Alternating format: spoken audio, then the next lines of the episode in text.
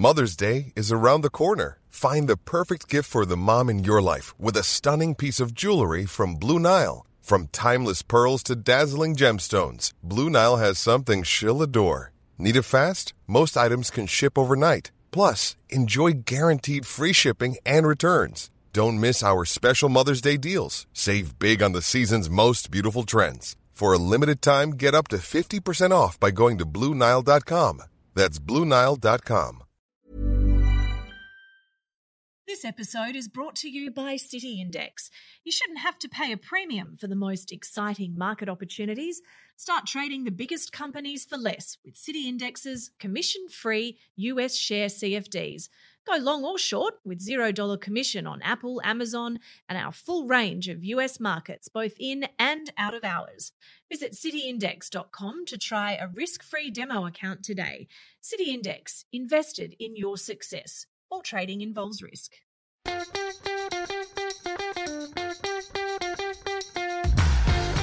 From Barangaroo Studios, the AusBiz COB is the key stuff you need to know about the day in business and finance. Well, hello, hello. It's the 7th of September 2022. This is the COB, the stuff you need to know about the day in business and markets. I'm Nadine Blayney here with David Scott. Ah, look, that was a pretty, pretty poor session. Yeah, and pretty much came out of nowhere as well. And I don't think it was just the ISM uh, non-manufacturing PMI in the states it was the catalyst here. Uh, just there's a lot of different factors at play, which are all pointing to the fact that we're likely to go and see continued resilience in inflationary pressures. Then we know what the uh, fallout will that will be, more aggressive rate hikes. And I think that's just starting to go and really sink in for a lot of investors. Yeah, and also just concerns about continued demand destruction in some of the biggest economies in the world.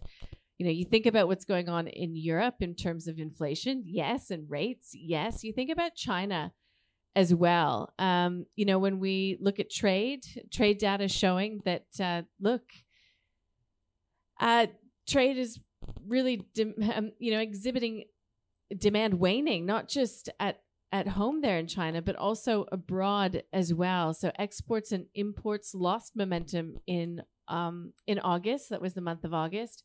So exports rose about seven percent in August, down from an eighteen percent gain in July.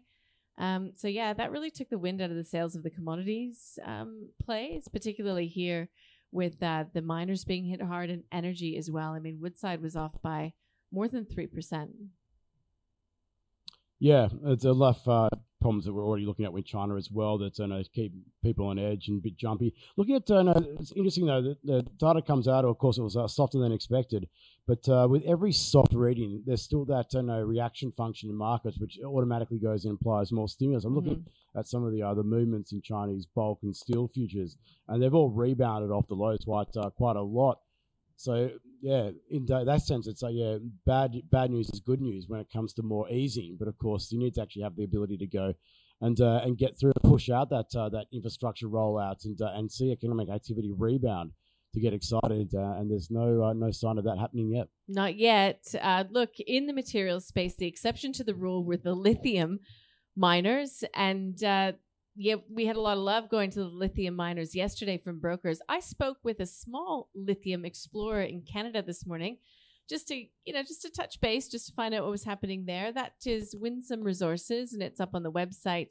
If you'd like to listen in, just um it was interesting to hear Chris Evans' point of view on um, why what they're looking for and we'll soon uh, mine in the Canadian province of Quebec is actually really desirable in terms of lithium. But, anyways, I digress. So, yeah, it was the materials space, it was the energy space, but the banks were absolutely hammered. NAB down by 3.3%, Macquarie off by 3.3% as well, which is interesting because you know there were brokers coming out today saying that well interest rates are rising so that means that we'll start to see an improvement in margins coming through from these banks and then we had the GDP read, which Eddie does show still resilience in the Australian consumer, at least in the second quarter.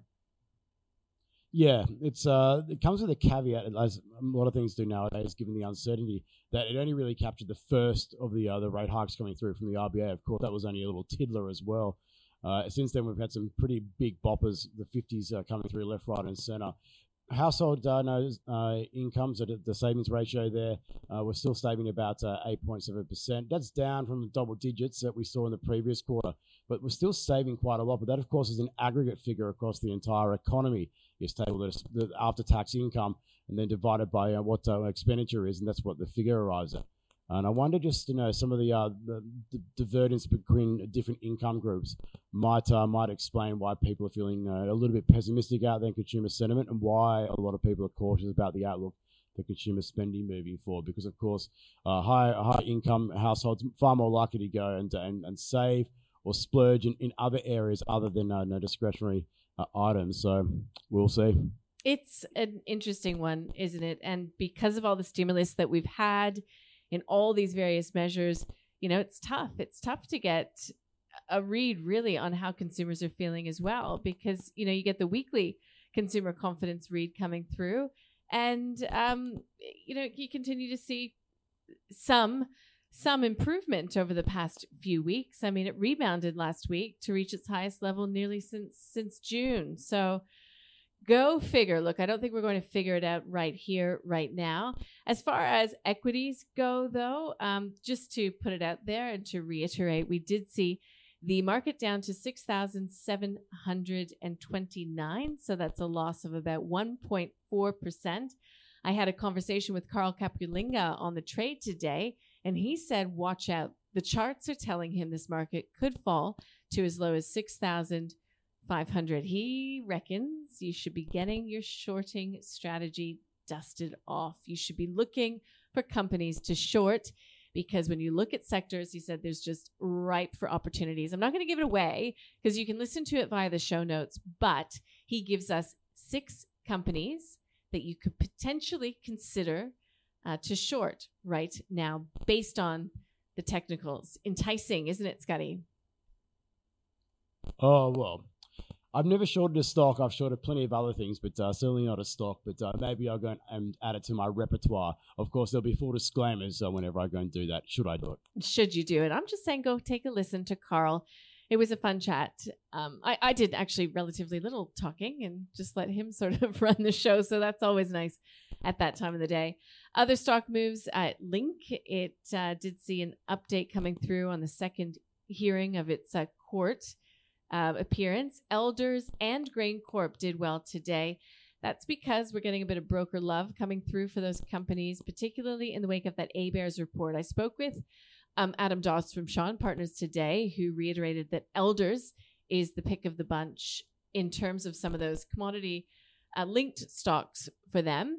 Um, but we also had an update coming through today from United Malt Group. And United Malt Group is just talking about, well, some refinancing of debt covenants, but also uh, just uh, the dynamics of the barley market. So that was up by 1.7%. So I don't want to get too dire on the day. There were those companies that did hit. There were misses, some of which had to do with uh, going ex dividend. But just just on that positive note, let's get to the stock of the day.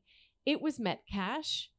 Kashi sat down with his expert guests to find out what they think of the company going forward. Let's listen in. The question is, is it sustainable in uh, rougher, rougher economic times? Um, if house prices are trending down, um, are people going to be spending as much on their hardware going forward? You know, they'll probably uh, dive more into liquor, I'd say, if, uh, if house prices mm-hmm. are going down. But, uh, so, no, look, I, I, I, was impressed by the update. Metcash has been a difficult business over the last uh, couple of decades. If you bought the shares in 2005, you haven't made any money apart from a couple of dividends. Um, so it's it, it's not it's not a high return business, and that's shown in the uh, in the charts over the very long term. Um, so uh, can they improve that going forward with the new CEO? Uh, I think he started in February, Doug. It's, uh, so uh, I'm not sure, but you know, early signs are showing that uh, that um, that liquor and uh, and hardware are potentially going to uh, drive this business going forward. Yeah, generally speaking, this kind of uh, business is considered uh, a bit defensive because people need to buy food yeah. no matter what. However, I don't think that uh, Metcash is really as well positioned in in that regard as Woolworths and Coles because even though the actual items they they sell, a lot of them are sort of must-haves for most families. Um, if you're doing your shopping at the IGA, you're probably paying a slightly higher price than at Woolworths or Coles. Now, don't get me wrong, I love to buy stuff that the local IGA that's more convenient. But I think as economic times do get tougher, with interest rates going up, making uh, people who are, perhaps have an onerous mortgage have to tighten the belts. I think there's some potential that they're going to uh, shift some of that spend maybe to the bigger supermarkets. So right. really, it's my absolute least favorite as an investor. I think it's it's an important part of our society, and and I like being a customer of Metcash. But yeah, I wouldn't buy shares really, except in the sort of situation that Rob just talked about.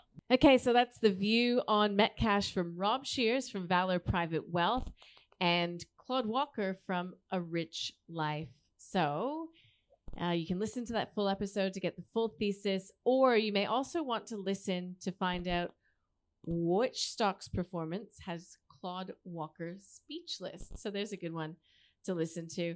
Um, hey, Scotty, just while we're on the topic of listening to things and catching up, uh, today you can access via the show notes a link to the investment committee.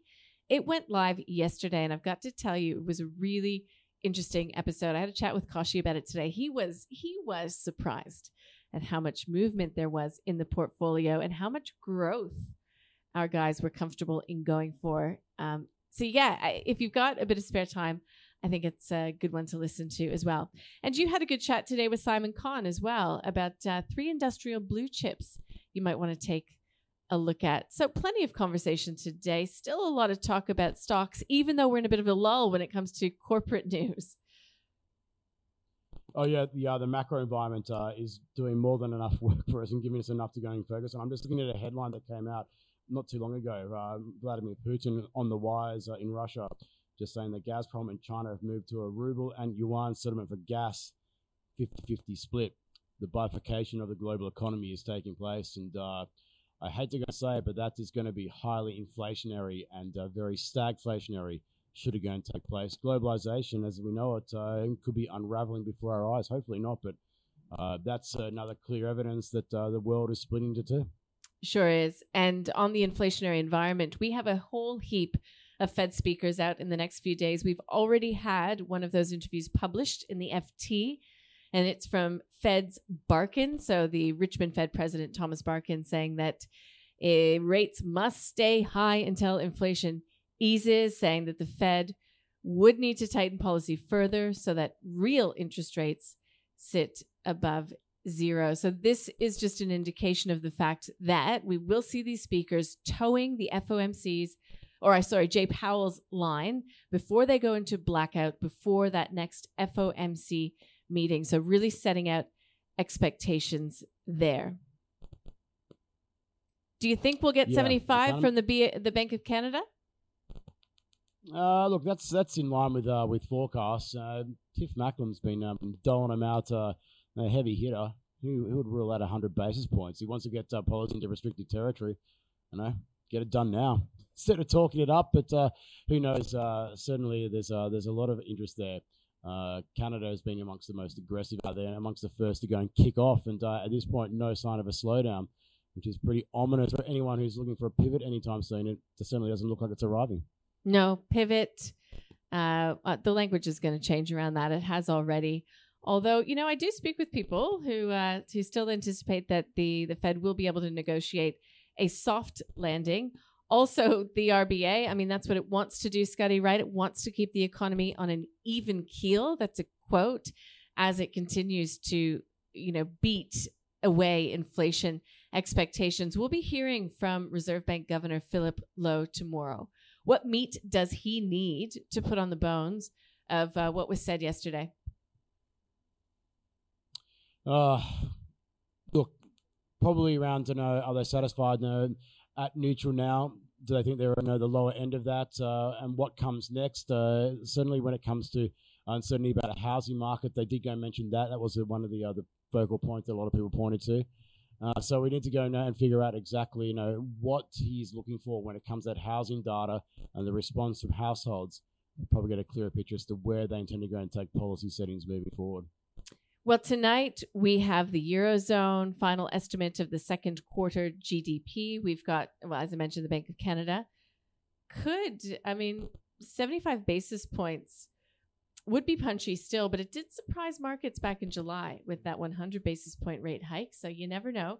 We get the trade deficit in uh, the United States as well as the Fed beige book, and we're still waiting to hear from Mester, Brainard, and Barr, who are all speaking at various times tonight. So we kind of know what we'll be waking up to, I guess, tomorrow in terms of central bank talk. But at least if um, you know U.S. futures are any indication, I mean they've been pushing lower, or they've been they've been negative, I should say, throughout the day today. And um, yeah, that's uh, ahead of this European Open where we've got a really tough talking Putin, as uh, you're probably seeing some of the comments coming across your screen as well. You know, it doesn't look like there's much to look forward to in the upcoming session. Let's put it that way. Yeah, look, uh, maybe it's I uh, know when everything's the darkest just before the dawn. Who knows? But uh, certainly a lot of uh, negative news out there at this point in time. So yeah, we'll see what's up. We'll see what tonight brings. Yeah. Okay. Well, thanks for today. Uh, thanks for listening, everyone out there. And uh, look, we'll see you tomorrow, Scotty. All right. Take care.